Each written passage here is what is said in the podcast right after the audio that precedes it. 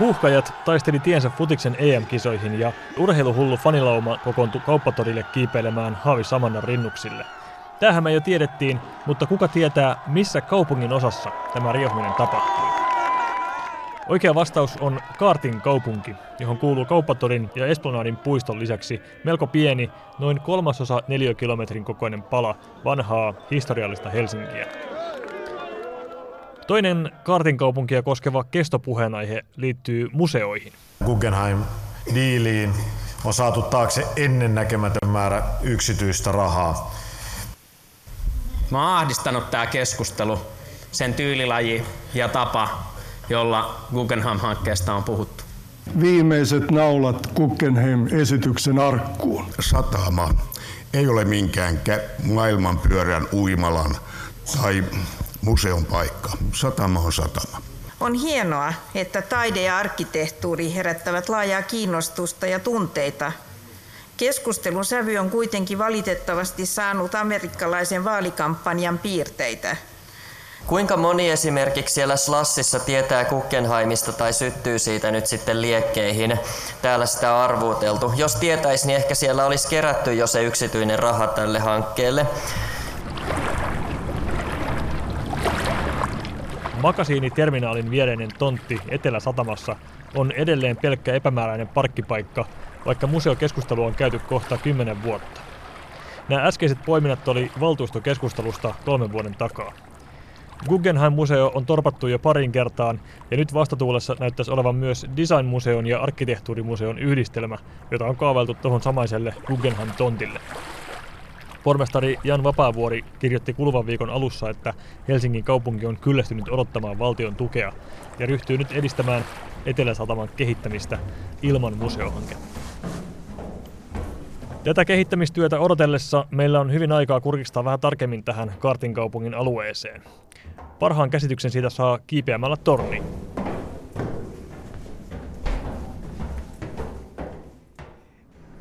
Kyllä se kiipeäminen kuitenkin kannatti. Täältähän avautuu mielettömän kaunis näköala.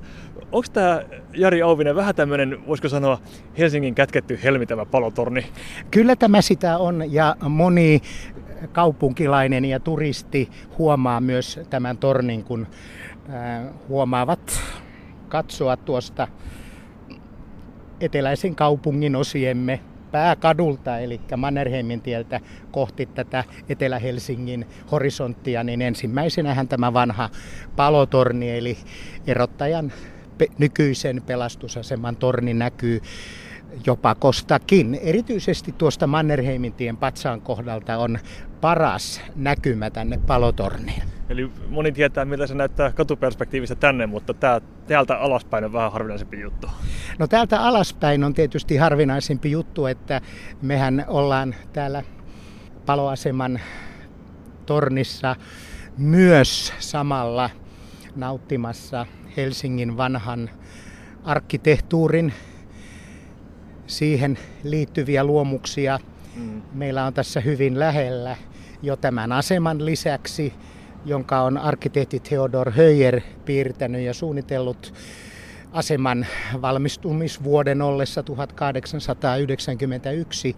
Mutta tässä on saman arkkitehdin muita luomuksia, jotka liittyy olennaisena osana tähän Kaartin kaupunkiin. Meillä on tässä Rikardikadun kirjasto, sitten on tullihallituksen vanha päärakennus tässä Erottajan kadunmäellä. Ja jos me suuntaamme katseemme tonne Kaartin kaupungin oikeaan eteläkulmaan, itse asiassa menee jo ohi tämän virallisen Kaartin kaupungin tuonne Katajannokan suuntaan, mm. niin siellähän on tuo Enso Kutseitin talo, jonka tilalla oli aikoinaan myös arkkitehti Höyerin piirtämä Normeenin talo, joka sitten huhtikuussa 60 purettiin. Ää, ja en unohtaisi myöskään tätä komeata koko korttelin leve, levyistä Grönvistin taloa, joka on tässä keskellä Pohjois-Esplanadia. Tämä aika hyvällä tavalla tämä vastaus avasikin jo Kartin kaupungin, kaupungin osan sielua ja luonnetta. Tämä on sitä perinteistä vanhaa Helsinkiä. Jari Auvinen, sä oot siis erottajan paloaseman palomuseon hoitaja. Jonkun verran sun tekemiset on sivunnut Helsingin ja Suomen historiaa jo aikaisemminkin. Sä oot tehnyt useita tietokirjoja Helsinkiin liittyen. Nyt kun me ollaan äh, erottajan paloaseman tornissa, tämä on Helsingin vanhin toiminnassa oleva paloasema, niin täältä varmaan luonteva tutkia vähän kaupunkia tulipalojen näkökulmasta. Mitkä on ollut semmoisia merkittävimpiä, näyttävimpiä ja vaikuttavimpia tulipaloja Helsingin historiassa? No tosiaan, mitä kirjoitin ja kuvitin Helsingissä palakirjaan, niin, niin voisin ottaa esimerkin tästä jolla me saadaan Aasinsilta vielä kaiken lisäksi tähän Kaartin kaupunkiin. Mennäkseni 70-luvulle, niin tätä ydinkeskustaa rasitti monta tahallaan sytytettyä tulipaloa. Ensimmäinen, jonka mainitsisin, joka kuitenkaan tutkinnassa ei voitu osoittaa tahalliseksi, niin oli arkkitehti Höijerin piirtämä Grönvistin talo. Se oli maaliskuussa 1976, kun siellä Ullakolla syttyi tulipalo. Tässä oli myös vuonna 1976 sitten seuraavana kuun, kuu, seuraavassa, tai itse asiassa muutaman viikon kuluttua Uuden Suomen toimitalon tulipalo, joka oli tässä Mannerheimin tiellä Svenska Teatteria vastapäätä. Ja siinähän t- tämä koko talo kärsi vaurioita ja palohan alkoi siitä, että tarjoilijat, viinurit tyhjensi tuhkakuppeja muoviseen ämpäriin ja siellä se tulipalon alku sai kaikessa rauhassa muhia. Miten itse asiassa tänä päivänä, meillähän muutamia palotorneja Helsingissä vielä on, tämäkin, mikä niiden funktio tänä päivänä on? No, esimerkiksi tämänkin tornin käyttötarkoitus näin tänä päivänä rajoittuu meidän vieraittemme palveluun ja me olemme ryhmiä tuoneet tänne torniin ja muita sidosryhmiä, mitä laitoksellamme vieraita, vieraita tulee. Ja täällä tornissa on tällaista mm, väestönsuojelun tekniikkaa siltä osin, että täällä on yksi niin kutsuttu väestöhälytin. Ennen puhuttiin käytettiin nimeä suurtehohälytin. En usko, että se on väärä nimike tänäkään päivänä. Ja näiden kantama on tästäkin tornista noin 500-600 metriä ja sitten pitää löytyä se seuraava väestöhälytin, joka samalla hetkellä hälyttää. Meillä on myös täällä tuulennopeuslaitteita, radioantenneja ja tällaista tekniikkaa, mikä on ihan luonteenomaista paloasema käytössä.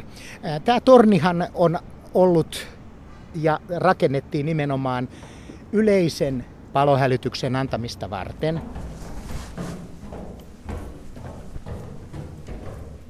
Kurkistetaanpa vielä toiseen Kartin kaupungissa sijaitsevaan rakennukseen, joka onkin varsin erikoinen. Viime tammikuussa Radio Suomen iltapäivä teki salaliittoteorioihin liittyvän juttukokonaisuuden, jonka yhteydessä vierailtiin Kasarmin kadulla Suomen vapaamuurareiden suurloosissa. Näin istuntosalia kuvaili suurmestari Jaakko Holkeri. No se on suorakaiteen mukaan, mukainen tila, jossa reunoilla on, on istuimia ja idässä on puheenjohtajan paikka. Mm. Niissä loosin mestari johtaa, johtaa tota istuntoa. Sitten tota, lännessä on hienot urut ja siellä, sieltä tulee sit sitä soittoa ja laulua, jotka olennaisesti, musiikki kuuluu olennaisesti tähän vapaamurrikoulutukseen. Minkälaista musiikkia täällä soitetaan? Sibeliusta. Sibelius on säveltänyt koko rituaalimusiikin. Hän on yksi kautta aikaan tunnetuimpia vapamurreita. Kyllä, meidän suurloosin kunniajäsen. Tässä puheenjohtajan paikalla, jota esittelitkin, niin näkyvin symboli on suuri G-kirjain. Liittyykö se Jumalaan? Se liittyy geometriaan. Aha. Miksi se liittyy? Kerro vähän tarkemmin. No se on näitä tieteitä ja taiteita, mitä, Tämä... mitä rituaalimme sisältyy. No sitten yksi asia vielä, minkä mä havaitsen monen otteeseen, kun tutkin tässä katseellani ympäri tätä temppeliä, niin täällä on näitä tuttuja vapaamuurarien symboleja.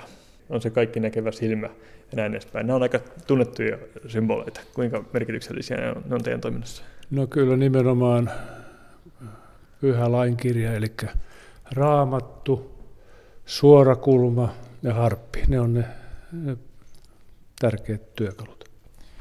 Mihin se järjestön varallisuus sitten perustuu? Tämäkin tila, missä ollaan, sijaitsee aika hulppealla paikalla. Ja mistä teidän varat tulee? No se on se kansan karttuisa käsi, kuuluisa kansan karttuisa käsi. Se nyt kohdistuu näihin vajaaseen 8000 henkeen, mutta kun,